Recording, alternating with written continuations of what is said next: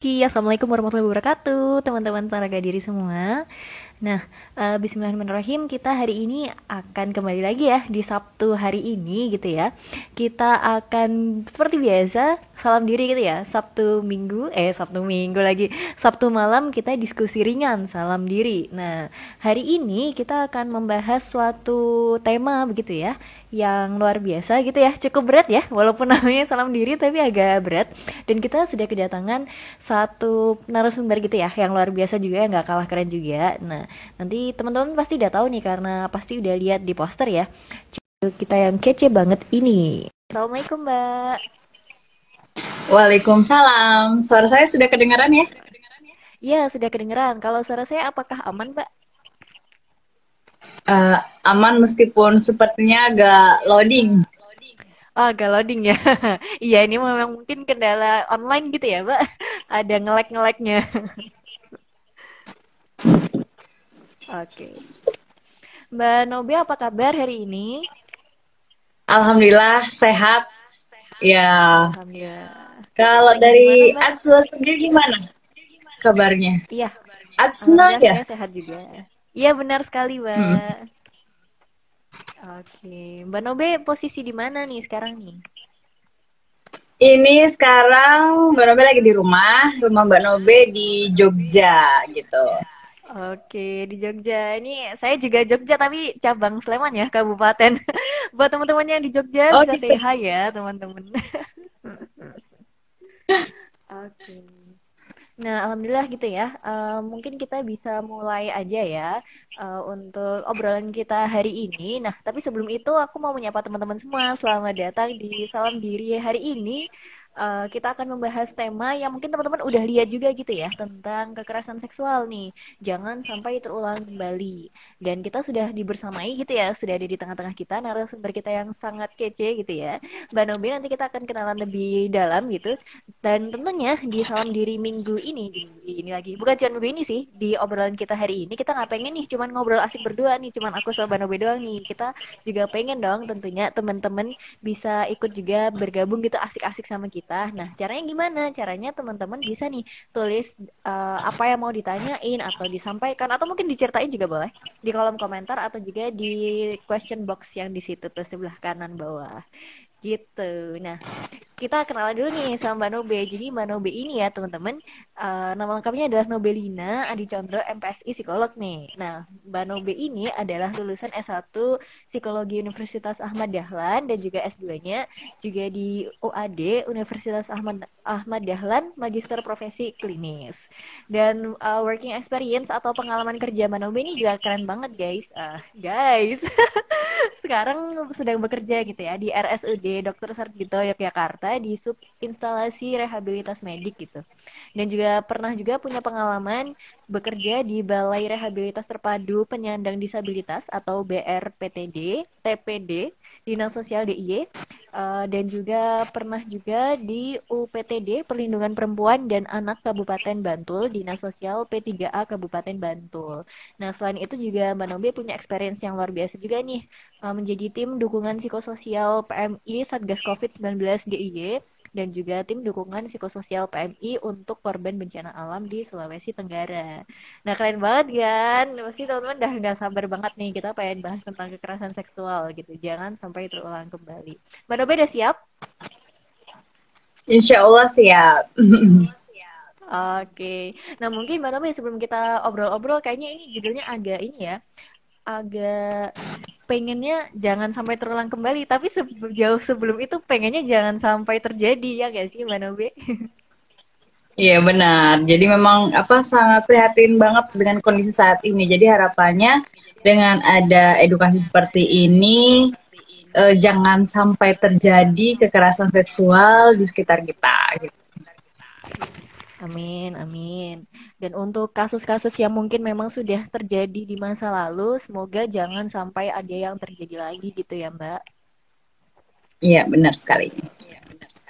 Oke, nah mungkin untuk memulai pembicaraan nih, kita mungkin banyak nih yang belum tahu sebenarnya definisi kekerasan seksual itu apa sih, Mbak? Jangan-jangan kepikirannya cuman yang kayak pemerkosaan dan lain sebagainya, tapi pasti lebih deh, nggak cuman itu aja. Apa nih, Mbak, sebenarnya? Oh ya, oke. Jadi tema kali ini kalau saya bilang agak berat ya. Saya pribadi juga tadi yang seperti disampaikan nggak mudah ya untuk bekerja di bidang kekerasan seksual, jujur aja. Karena memang butuh effort yang besar, karena itu bukan hal yang mudah ya, apalagi bagi mereka korban-korban gitu. Untuk pembahasan kekerasan seksual sendiri, yang perlu kita pahami dulu terkait dengan kekerasannya ya. Ini coba saya cari nih pengertian dari kekerasan itu sendiri dalam Kamus Besar Bahasa Indonesia. Kekerasan memiliki arti perbuatan seseorang atau kelompok orang yang menyebabkan cedera atau matinya orang lain atau menyebabkan kerusakan fisik atau barang orang lain. Jadi jelas ya, kita ketahui bersama. Walaupun ini kayaknya ringan, tapi nanti saya perlu jelaskan juga ada beberapa hal yang perlu teman-teman ketahui juga. Misalnya kekerasan seksual, selain kekerasan seksual ada juga kekerasan fisik, kekerasan ekonomi, dan yang kita bahas saat ini itu terkait dengan kekerasan seksual. Nah, kemudian apa sih kekerasan seksual itu?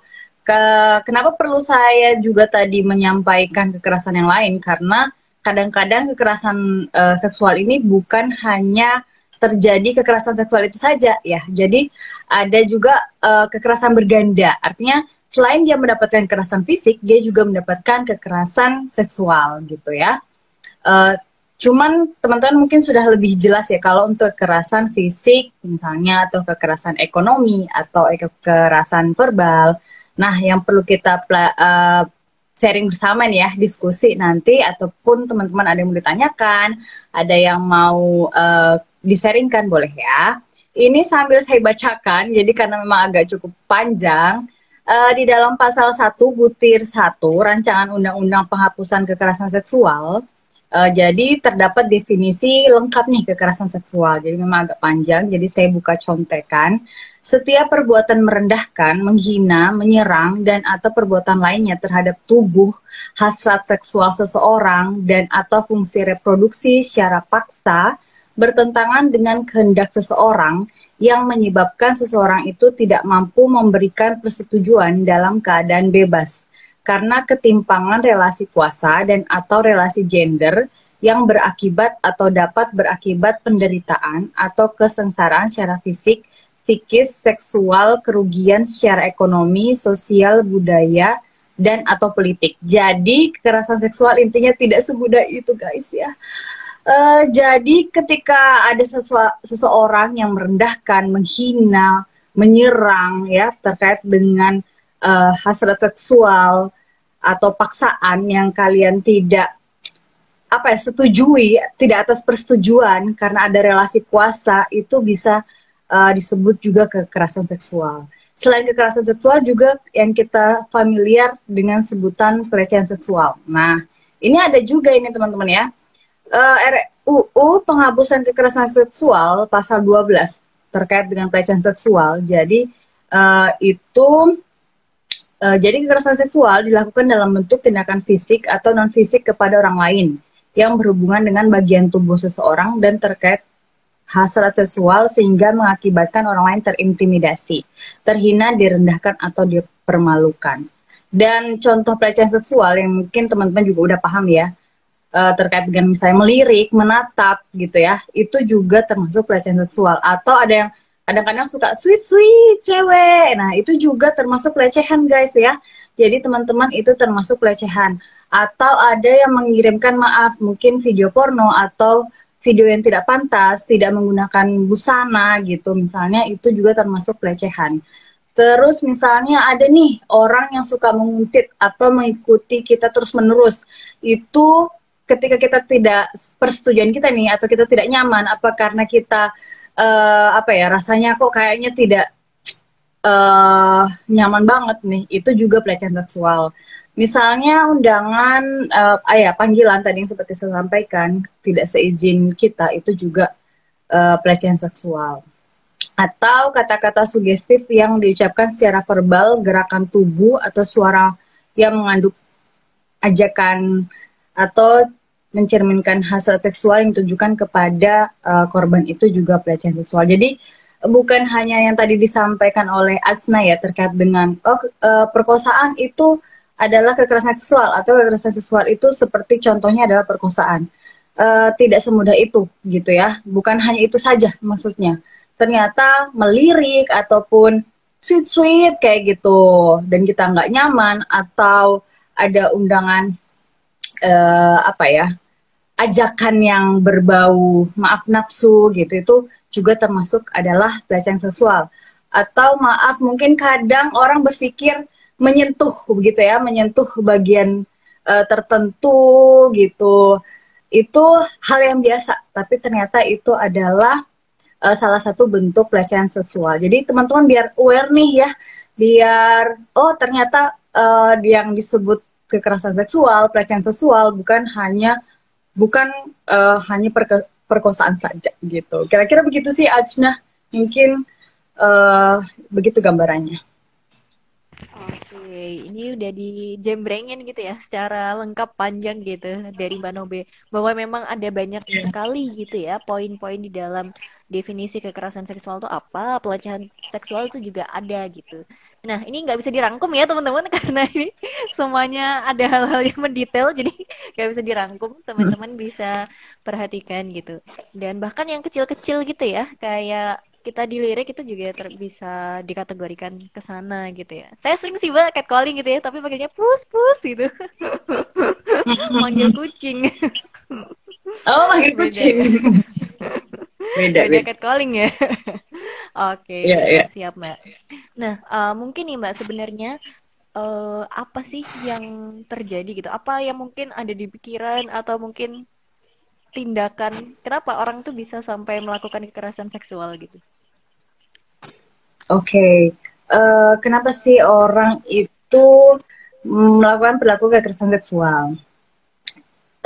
Yang saya pelajari gitu ya, yang saya pahami dari kasus-kasus yang pernah saya tangani, kondisi seorang melakukan kekerasan seksual, biasanya mereka juga adalah korban gitu ya. Jadi mereka korban dari perilaku tersebut. Ya, misalnya saya pernah menangani pasien ya, kenapa dia melakukan hubungan atau melakukan kekerasan seksual. Oh ternyata dia dulu adalah korban, misalnya korban dari pamannya gitu ya. Dan dia saat ini melakukan hal yang sama juga gitu. Jadi memang yang kita pahami biasanya pelaku itu adalah korban gitu. Dan banyak hal yang lainnya. Misalnya memang secara fisik, kemudian mereka lemah misalnya. Jadi mudah ketika menjadi korban pun mudah ya untuk dibujuk rayu gitu ya. Ada tadi relasi kuasa gitu. Dan juga pengetahuan yang rendah terkait dengan seksualitas itu sendiri gitu. Itu juga menjadi faktor ya. Misalnya dia nggak tahu ternyata ada undang-undang ya kan, terus mudah melakukan hal itu gitu. Misalnya ya Mbak Nobe pengalamannya sih biasanya sama pacar gitu ya. Oh cuma sama pacar doang kok kayak gitu, tapi ternyata dia pacaran sama anak usia 10 tahun ya, yang laki misalnya usianya 20 tahun. Nah itu tetap disebut juga kekerasan seksual ya, apalagi itu masuk ke undang-undang perlindungan anak. Atau juga ini pengaruh pergaulan, itu sangat berpengaruh gitu. Misalnya temannya sudah melakukan hubungan seks gitu ya, kemudian terus dia mencari target, itu juga ada sih kasus yang seperti itu. Kemudian yang berpengaruh juga adalah pengasuhan di dalam rumah gitu. Pengasuhan yang seperti apa yang cenderung membuat mereka menjadi pelaku gitu ya. Kurangnya figur ayah biasanya ya. Kurang figur ayah yang memberikan contoh yang baik, sehingga dia tidak tahu bagaimana sih cara menjadi misalnya laki-laki. Ataupun perlu juga sih figur ibu ya, bagaimana keluarga yang utuh itu pun seperti apa gitu ya. Kemudian sulit juga nih untuk mengontrol diri atau mengontrol nafsu, atau kadang-kadang iman kita kurang kuat misalnya ya. Walaupun banyak berita seperti berita kemarin ya, agak miris beliau Ustadz gitu ya, tapi melakukan hal itu terhadap santrinya Itu kan sedih juga ya melihat itu. Kemudian ada juga efek media ya. Meskipun teknologi makin canggih, tapi mudah juga untuk mengakses hal-hal yang berbau misalnya maaf porno atau seksualitas gitu. Itu juga mendorong seseorang untuk melakukan kekerasan seksual. Dan juga ini kepribadian. Kepribadian cenderung karena tadi sekali lagi ada relasi kuasa sehingga si korban adalah yang lemah gitu ya. Dan si korban ini tidak memiliki sikap asertivitas dan pelaku mudah untuk mendominasi gitu, melakukan apa yang diinginkannya. Kira-kira itu sih yang apa ya menjadi faktor apa yang terjadi sehingga pelaku melakukan perilaku kekerasan seksual. Oke. Ada banyak hal ya Mbak. Memang mungkin bisa jadi adalah pengalaman atau trauma mungkin ya. Trauma dia sendiri, kemudian ada juga faktor-faktor lain, lingkungan terutama ya. Entah itu di keluarga, atau mungkin usia, pergaulan, terus juga kepribadian bahkan ya. Itu juga sangat mempengaruhi ya dia seperti apa. Oke, siap. Terus nih Mbak, gimana sih harusnya kalau misalnya ada korban ya, si korban ini harus melakukan apa ketika dia sedang menjadi korban gitu ya, atau bahkan setelah dia menjadi korban tuh dia harus ngapain nih Mbak? Jadi apa yang dia perlu lakukan atau yang cara bagaimana kondisinya gitu ya? Oh iya, mungkin kondisinya dulu nih. Biasanya tuh seperti apa sih, kan kita pasti banyak yang nggak tahu nih ya. Gimana tuh?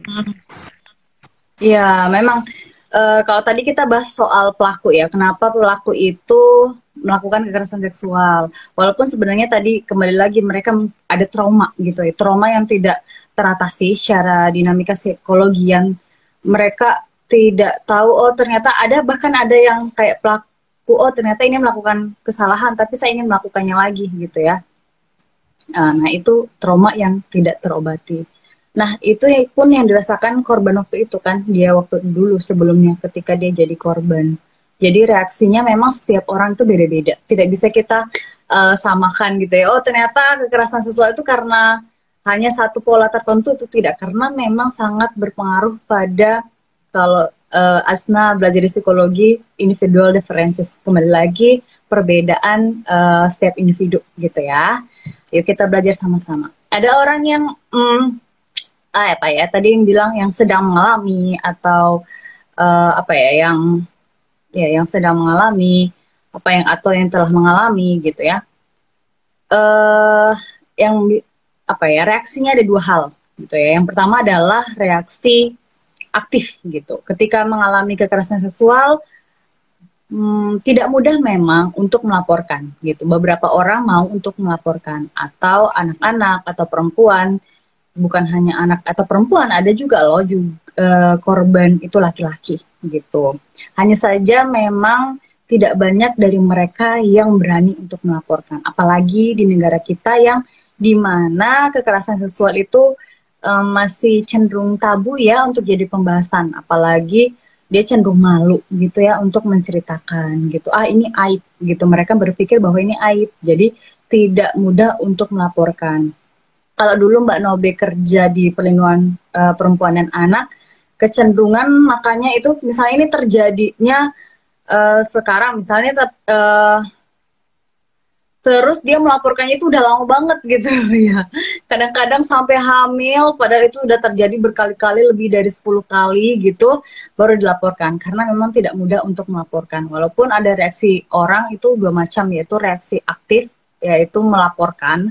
Ada juga yang pasif, yang dia mengurung diri, dia tidak mau cerita ke siapa-siapa, kayak gitu.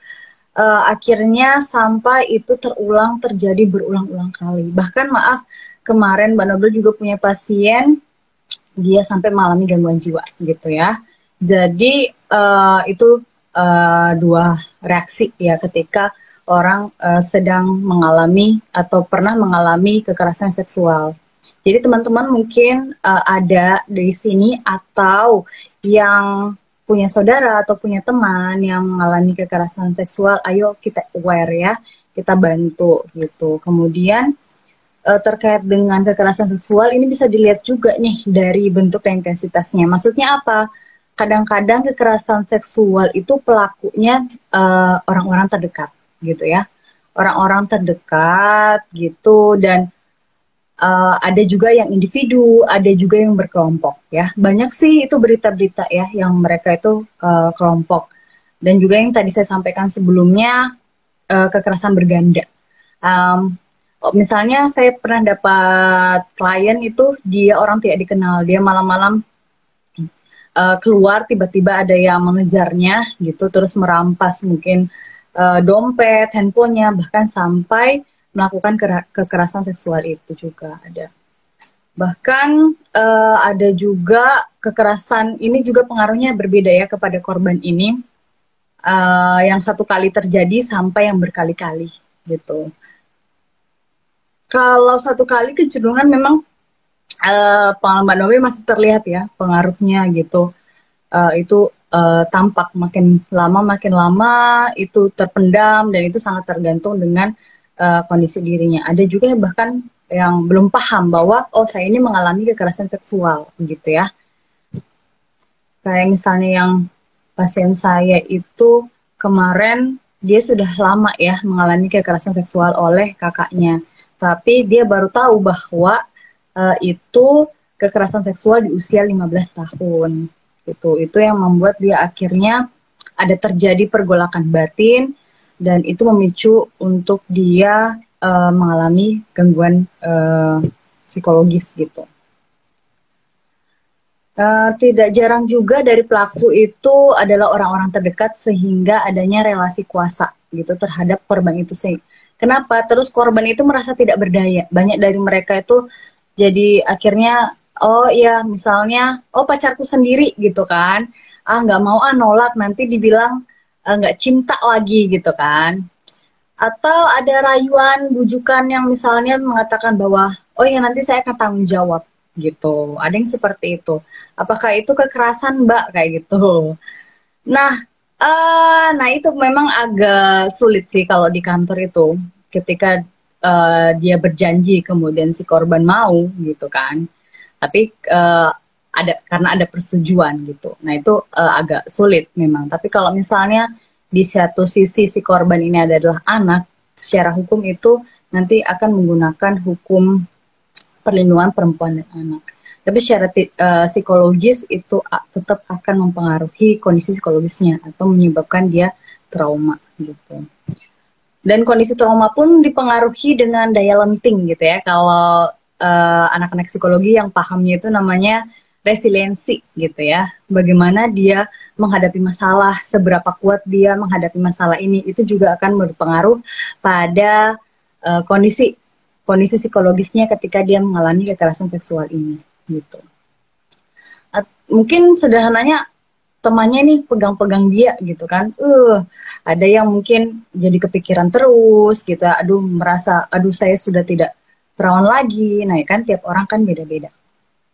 Kemudian strategi coping ya, jadi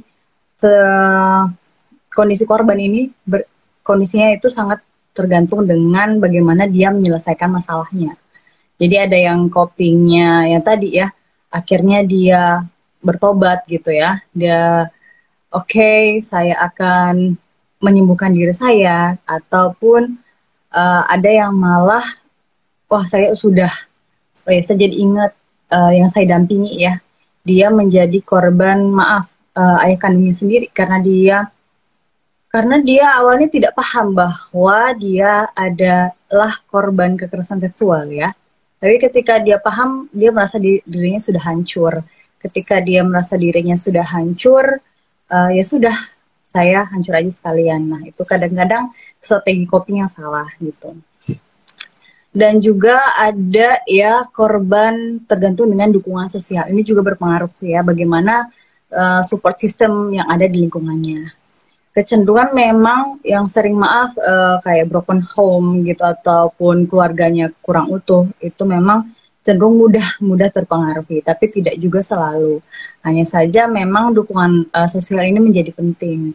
Kayak misalnya, kembali lagi ya, yang karena masih baru-baru ini pasien saya yang itu menjadi korban kekerasan seksual gitu. Selalu ada yang melindungi adalah neneknya dan ayahnya. Tapi ketika nenek dan ayahnya meninggal, dia sudah merasa tidak ada dukungan ya dari keluarganya ini. Nah, ini dia jadi ingin bunuh diri gitu. Jadi memang dukungan sosial ini menjadi penting banget gitu. Kira-kira begitu sih terkait dengan tadi pertanyaannya apa ya? Cara korban menghadapi kondisi ya ketika sedang dan telah mengalami kekerasan seksual. Oke, ini masuk ke pembahasan panjang nih. Berat nih. Berat sekali ya tadi. Berat ya. Berat. Bukan ringan lagi nih kayaknya. Harusnya apa namanya judulnya bukan salam diri hari ini ya, khusus hari ini. Oke, nah sambil kita lanjut gitu ya teman-teman, aku mau menyapa teman-teman yang sudah bergabung, selamat bergabung, dan juga teman-teman bisa juga nih tentunya ikut ngeramein gitu ya, teman-teman bisa tulis pertanyaan atau mungkin tanggapan atau mungkin cerita juga boleh di tulisan komentar sini atau juga di question box di sebelah kanan bawah gitu teman-teman. Nah itu tadi tentang mungkin lebih ke reaksi atau cara atau tanggapan gitu ya, sebenarnya para korban ini seperti apa gitu. Tadi kita di awal udah bahas tentang pelakunya, sebenarnya kira-kira apa sih yang membuat seseorang itu menjadi pelaku, dan terus kita barusan banget bahas tentang korbannya nih. Nah selanjutnya kita coba lanjutin gitu ya pembahasan kita. Kita pengen tahu nih sebenarnya Mbak Nobe, gimana sih ya masyarakat tuh harusnya menyikapi si kasus kekerasan seksual ini, baik ke korban maupun ke pelaku. Oke, ini sebenarnya pertanyaan menarik banget ya, dan saya tunjukkan juga kepada teman-teman yang hadir, yang masih on di sini gitu, apa yang sudah teman-teman lakukan ya terkait dengan isu kekerasan seksual ini. Bagi teman-teman yang masih join gitu bisa komen gitu apa yang sudah teman-teman lakukan gitu. Jadi memang bukan kita mengharapkan dari lembaga khusus, tapi bagaimana dari kita sendiri. Makanya saya mohon bagi teman-teman yang join boleh minta komentarnya gitu ya, apa yang sudah teman-teman lakukan sejauh ini untuk isu kekerasan seksual gitu ya. Karena kalau dari saya pribadi gitu, karena kebetulan saya bekerja dan juga jadi lebih mengerti ya, mengerti kondisi diri gitu. Baik, silahkan nih yang masih join siapa saja, disapa-sapa dulu ya. Oke, ada Mbak Safitri, ini ada Sugandi, Hai Iraf, Satriani, Tora, sama ada Mbak Arta juga gitu ya. Iya, benar sekali. Nah, boleh ya teman-teman ikutan komen. Iya, boleh banget. Jadi kalau misalnya ditanya bagaimana sih masyarakat harusnya menyikapi kasus kekerasan seksual, baik pada korban dan pelaku, jadi intinya sih kita mulai aware ya, jadi nggak harus nunggu kamu siapa gitu terus berbuat apa, tapi apa yang sudah kita lakukan.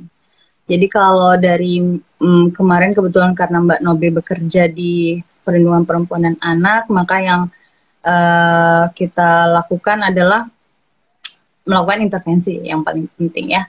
Intervensi pun dilakukan kepada korban, baik itu secara individu maupun ke keluarganya maupun ke lingkungannya.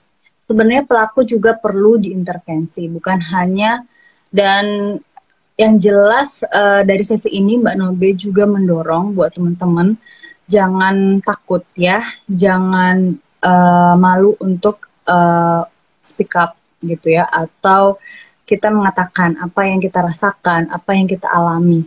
Kalau pada orang yang tepat itu oke gitu ya. Jadi kita mencari pertolongan itu, carilah pertolongan yang benar-benar bisa membantu kita ya. Jadi insya Allah itu menolong ya. Jadi jangan takut untuk berbicara, apalagi terkait dengan kekerasan seksual. Ini bukan bukan aib ya, maksudnya kamu perlu untuk melaporkan ya, kalau misalnya kamu melakukan mengalami hal itu ataupun ada orang yang kamu ketahui, karena kenapa kecenderungan pelaku sejauh yang Mbak Nobe pengalaman gitu ya, itu bukan hanya satu korbannya gitu. Jadi kalau ketika kalian melaporkan hal itu bisa menyelamatkan orang lain juga gitu. Jadi ayo kita bersama-sama ya untuk mencegah ini terulang kembali gitu ya, kira-kira begitu. Dari lembaga sudah berupaya banyak, tetapi bagaimana dari masyarakat sendiri? Apa yang sudah kalian coba lakukan sejauh ini? Gitu ya, itu dimulai dari diri kita gitu. Kalau dari Mbak Nobe sendiri, kalau psikolog jelas ya, melakukan pendampingan, jadi Mbak Nobe melakukan pendampingan konseling kepada individunya, bahkan keluarganya. Kadang-kadang yang paling sulit menerima itu biasanya dari keluarganya gitu. Kemudian untuk mengedukasi juga agar mereka berani untuk melapor. Nah itu juga menjadi PR. Kenapa sih Mbak Nobe perlu melapor kayak gitu kan? Nah itu yang sekali lagi Mbak Nobe sampaikan, kecenderungan kalau tidak dilaporkan tidak ada efek jera untuk pelaku ini kayak gitu.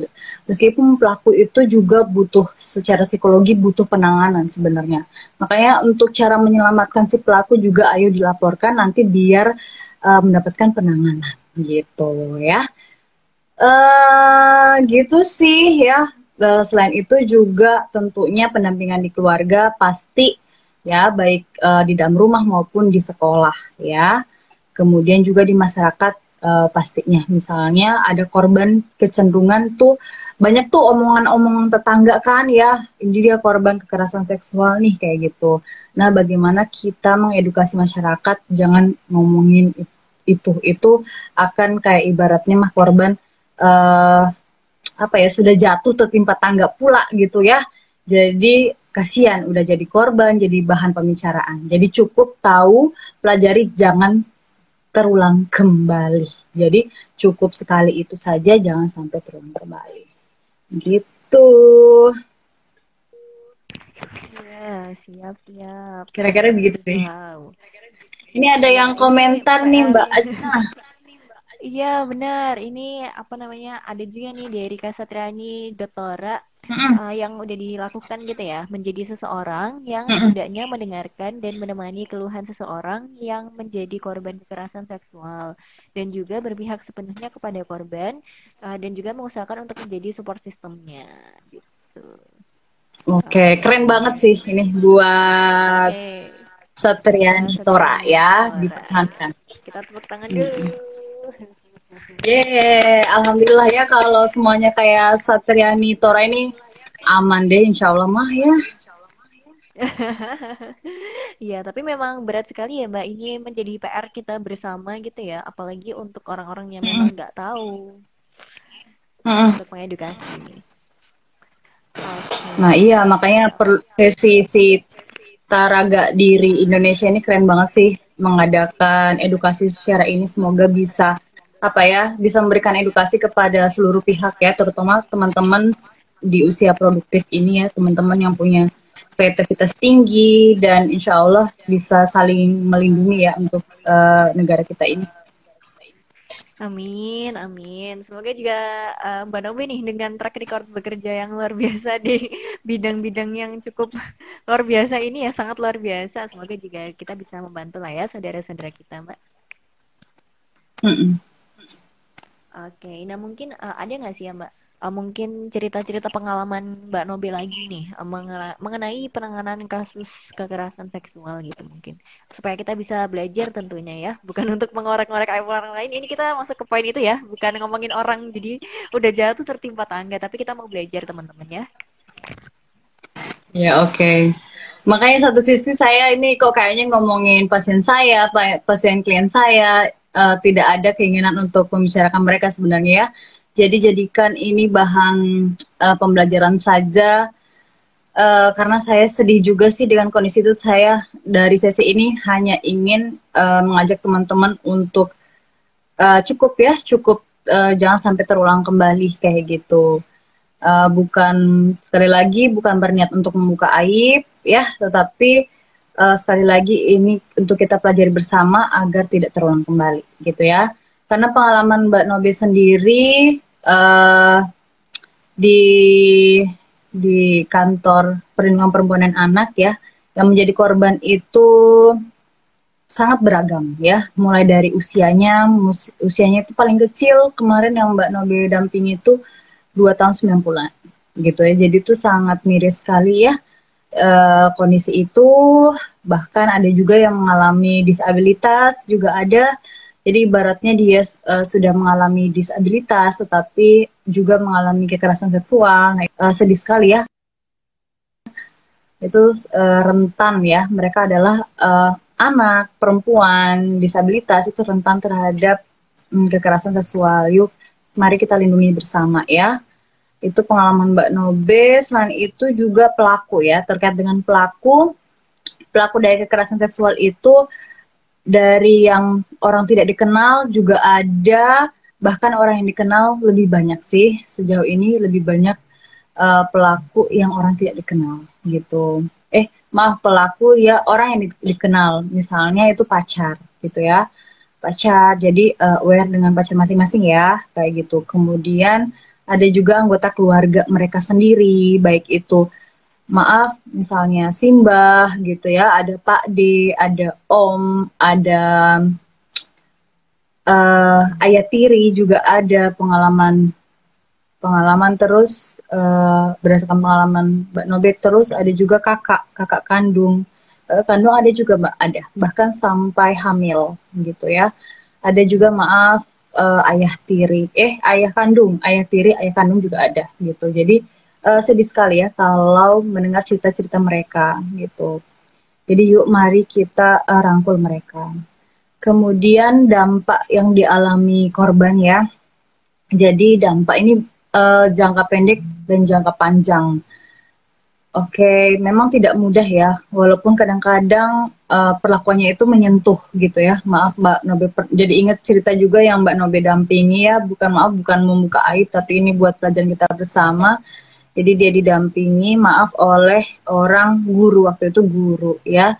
Kelihatannya memang hanya menyentuh gitu, tapi memang menyentuh bagian yang tidak boleh disentuh.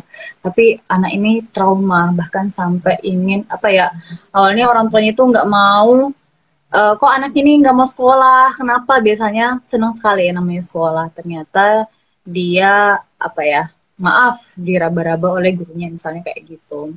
Bukan misalnya ya, itu yang dialaminya. Kemudian dia tidak mau sekolah karena setelah diselidiki ibunya ternyata itu yang menyebabkan dia nggak mau sekolah. Akhirnya kami membantu dia untuk pindah sekolah dan alhamdulillah dia semangat lagi sekolahnya gitu ya.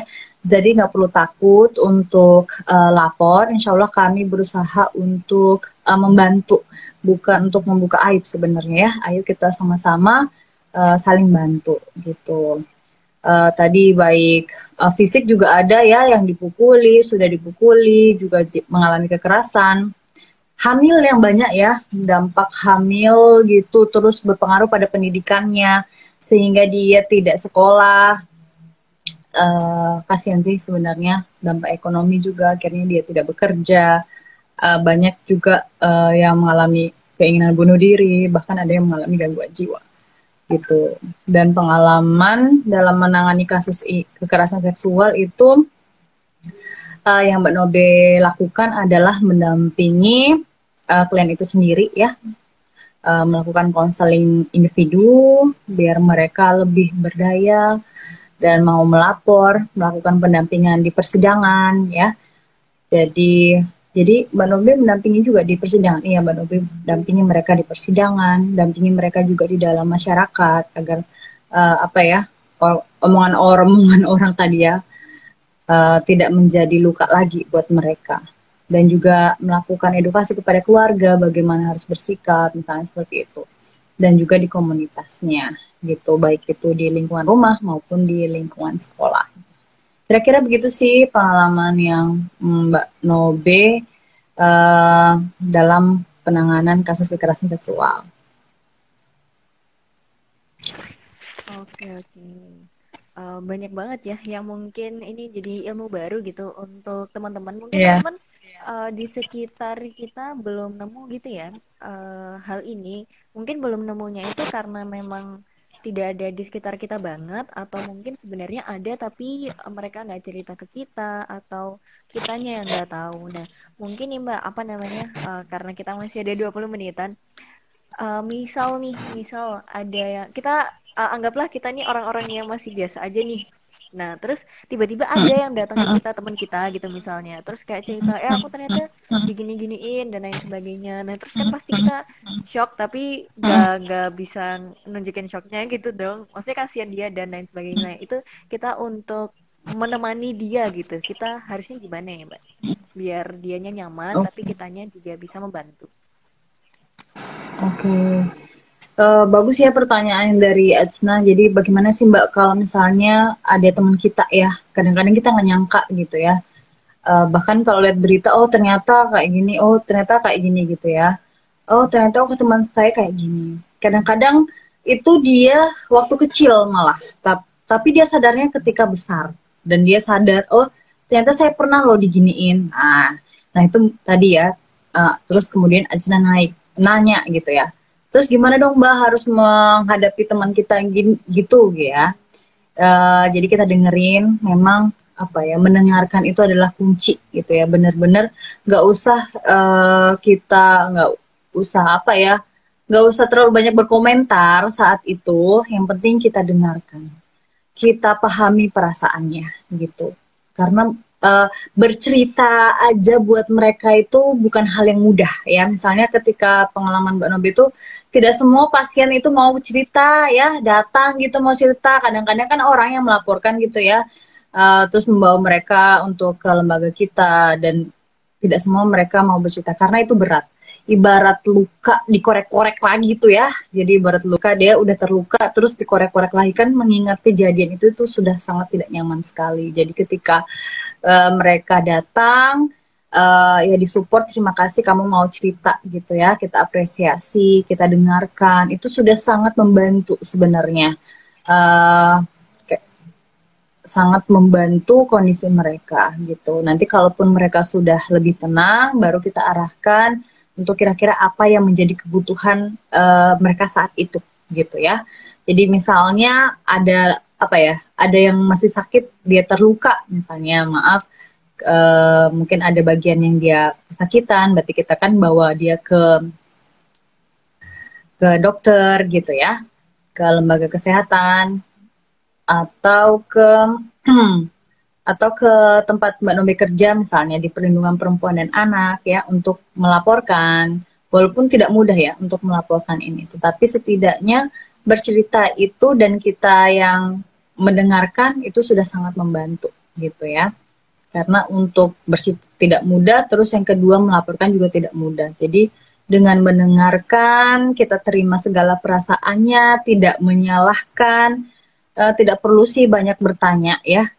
Nanti sebenarnya kalau kita benar-benar mendengarkan mereka sudah akan bercerita sendiri gitu. Bercerita apa yang mereka rasakan, dan ketika mereka bercerita itu sudah terasa lebih tenang ya. Karena selama ini kan mereka biasanya cenderung dipendam ya. Dipendam, jangan sampai nih orang lain tahu gitu ya. Karena aduh, saya udah rusak misalnya ya. Saya udah harga diri saya udah hancur misalnya, seperti itu bukan hal yang mudah untuk bercerita. Jadi ketika dia mau bercerita, berarti kamu adalah orang yang dia percaya, jadi tolong jaga juga rahasianya ya. Makanya ketika nanti dia sudah lebih tenang, kita tenangkan, baru kita cari yuk apa yang benar-benar saat ini dia butuhkan gitu ya. Nah, kita petakan tuh kebutuhannya, baru kemudian kita berikan bantuan selanjutnya ya. Apakah memang kita perlu rujuk nih dia ke psikolog gitu ya, atau langsung ke psikiater jika memang menunjukkan tanda-tanda misalnya ada keinginan bunuh diri gitu ya, atau ngomongnya sudah ngelantur gitu ya, atau cukup kita kasih rasa aman gitu ya, rasa aman. Karena yang dibutuhkan kecenderungan mereka itu adalah rasa aman. Jadi nggak ada tempat di mana mereka, waduh, saya ini sendirian ya, kecenderungan yang dirasakan adalah saya sendirian, saya misalnya hancur gitu ya, itu kasihan sekali gitu. Jadi itu yang dibutuhkan mereka adalah rasa aman ya. Bagaimana kalau dia sudah mau cerita ini sama Azna misalnya, berarti Azna adalah orang yang bisa dia percaya, maka itu dijaga baik-baik gitu ya. Kira-kira gitu sih Azna. Jadi mendengarkan apa yang dia rasakan. Siap-siap Mbak. Jadi nge-highlight hal penting gitu ya. Kita mendengarkan, dan yang biasanya paling dibutuhkan seorang korban ini adalah rasa aman. Jadi ketika kita mendengarkan sudah bisa memberikan rasa aman, maka itu udah yang terbaik bisa kita lakukan. Apalagi kalau kita bisa bantu melaporkan mungkin gitu ya Mbak. Saya juga sekalian ini aja deh menyampaikan kalau misalnya teman-teman biar tahu ya. Jadi Mbak Nobe, perlindungan perempuan dan anak itu seperti apa sih, kayak gitu kan. Terus kalau kita melaporkan dapatnya apa aja sih, kayak gitu kan. Jadi lembaga perlindungan perempuan dan anak itu adalah lembaga yang melindungi perempuan dan anaknya. Ya jelas ya. Kebetulan yang dilindungi saat ini adalah perempuan dan anak gitu. Tapi sekolah laki-laki gimana Mbak? Nggak apa-apa juga sih melaporkan ya. Jadi kita terima juga gitu. Kemudian berbayar nggak sih Mbak gitu ya? Sama sekali tidak berbayar alias gratis ya. Tidak dipungut biaya sepeser pun. Jadi bagi teman-teman yang mau konsul boleh gitu ya. Tidak hanya terkait dengan seksual ya, kekerasan seksual, tapi terkait dengan kekerasan gitu juga boleh. Hanya sekedar konsultasi juga boleh. Jadi pelayanan yang diberikan apa aja sih Mbak misalnya ya, biar teman-teman familiar ya mengakses lembaga resmi pemerintah yang gratis gitu ya. Pelayanan psikologis jelas ya, ada psikolog yang berkompeten jelas gitu. Nanti insya Allah didampingi. Terus Mbak Nobe juga kadang visit ya, kalau memang dia sulit mengakses ke kantor, biasanya sampaikan saja alamat rumahnya, kita visit ke rumah gitu. Dan juga ada pelayanan hukum. Jadi kalau mau konsultasi hukum boleh banget, dan itu gratis gitu ya. Bingung apa langkah yang harus dilakukan kalau hal ini terjadi gitu ya. Kalau mau lapor bagaimana alurnya misalnya, itu boleh tanya ke sana. Dan juga ada juga pekerja sosialnya gitu ya, nanti yang akan membantu mendampingi gitu ya proses-proses yang akan dijalani. Jadi banyak. Dan oh ya, satu lagi ada shelter ya. Shelter itu adalah rumah aman bagi teman-teman mungkin keluarga atau saudara atau orang yang ingin kita bantu gitu, yang membutuhkan shelter atau rumah aman yang tadi saya sampaikan. Mungkin dia butuh rasa aman kan, sehingga kita butuh shelter. Di perlindungan perempuan dan anak insya Allah menyediakan rumah aman atau shelter. Meskipun tidak semua kabupaten ada, tetapi biasanya mereka akan menyediakan rumah aman itu gitu. Kira-kira begitu. Jadi boleh teman-teman akses ya. Ini informasi yang sangat berharga Mbak, saya juga baru tahu jujur apa aja yang kita bisa dapetin kalau kita melaporkan gitu. Ternyata banyak banget ya, bahkan sampai rumah aman juga disediain. Oke, luar biasa sekali. Nah ini nggak kerasa Mbak, ternyata udah sampai ke penghujung gitu ya. Nah mungkin sebelum kita mengakhiri, tentunya kita pengen dong kasih dong Mbak pesan buat teman-teman Taraga Diri Indonesia, sekaligus mungkin closing statement dari Mbak Nobe. Oh ya, oke. Ya tidak terasa sudah di penghujung live IG ya kita malam hari ini. Yang terima kasih sih yang pertama saya ucapkan kepada Taraga Diri Indonesia ya yang mau kolabsi ya bersama saya pada malam hari ini. Semoga bermanfaat. Closing statementnya untuk tema kali ini, kekerasan seksual menjadi urusan kita bersama. Mari kita cegah, dan yang perlu kita lakukan yang pertama adalah mengenali diri kita sendiri ya. Jadi kita apa yang kita butuhkan, biar kita tahu bagaimana cara menolong diri kita sendiri. Yang kedua adalah bagaimana kita latihan untuk menghargai diri kita sendiri, agar kita tidak mudah terpengaruh atau bujuk rayu dari orang lain. Dan yang ketiga, bagaimana kita untuk latihan bersikap asertif, ya. Asertif itu kalau misalnya, kalau memang kita tidak menginginkan hal itu, kita mengatakan tidak, gitu ya. Kalau memang kita menginginkan itu, maka kita mengatakan iya, ya. Jadi bersikap tegas, ya. Kalau mau iya, kalau memang tidak, tidak, gitu ya. Jangan, ya. Itu perlu kita tumbuhkan sejak dini. Nah, itu yang menjadi kunci. Dan pesan terakhir adalah jika melihat dan mengalami terkait dengan kekerasan, bahkan kekerasan seksual, segera hubungi yang berwenang. Tadi sudah Mbak Nobe jelaskan sebelumnya, ya. Ingat, kamu tidak sendiri. Masih banyak orang yang peduli. Karena satu langkah kita dapat mencegah kekerasan seksual ini tidak terulang kembali. Stop kekerasan seksual dimulai dari kita dan sekarang juga. Dari saya, terima kasih. Masya Allah, luar biasa banget. Tepuk tangan dulu dong teman-teman buat kita hari ini. Wow, ini luar biasa banget ya. Di Sabtu ini gitu ya, Sabtu malam biasanya kita judulnya bahkan salam diri, diskusi ringan ya. Tapi kita membahas sesuatu yang bisa dibilang cukup berat, tapi ini menurut saya cukup diulas dengan cara yang ringan gitu. Ini luar biasa sekali ya teman-teman, tentang kekerasan seksual. Jangan terulang kembali dan bahkan jangan sampai terjadi gitu ya teman-teman. Nah, tentunya ada banyak hal gitu yang udah kita bahas. Makasih banyak untuk Mbak Nobe atas kehadirannya hari ini. Makasih banyak juga buat teman-teman yang udah join gitu ya. Semoga apa yang kita pelajari dari Mbak Nobe hari ini bisa lebih mengedukasi kita gitu ya, diri kita, dan juga kita bisa mengedukasi orang-orang di sekitar kita. Dan tentunya semoga ilmu dari Mbak Nobe ini bisa menjadi amal jariah untuk Mbak Nobe gitu. Jangan lupa ya guys, kalau misalnya ada sesuatu terkait kekerasan seksual atau mungkin kekerasan yang lain gitu ya, ataupun nggak hanya itu gitu ya, teman-teman bisa segera laporkan ke pihak yang berwenang, karena itu ada banyak banget gitu hal yang bisa kita dapat atau benefit gitu ya, mulai dari pelaporannya gratis, terus juga dapat fasilitas-fasilitas kayak pendampingan psikologis, bahkan konsultasi hukum, juga rumah aman, itu ada semua gitu ya teman-teman. Oke, luar biasa banget untuk hari ini. Nah, mungkin kita cukupkan gitu ya hari ini teman-teman. Makasih banyak pokoknya buat Mbak Nobe, luar biasa sekali. Kurang lebihnya untuk hari ini mohon dimaafkan ya teman-teman. Semoga bisa mendapatkan manfaat gitu. Apabila ada yang salah, kurang berkenan di hati teman-teman, mohon dimaafkan sebesar-besarnya. Sekali lagi terima kasih untuk Mbak Nobe. Mari kita akhiri. Wassalamualaikum warahmatullahi wabarakatuh. Terima kasih semuanya.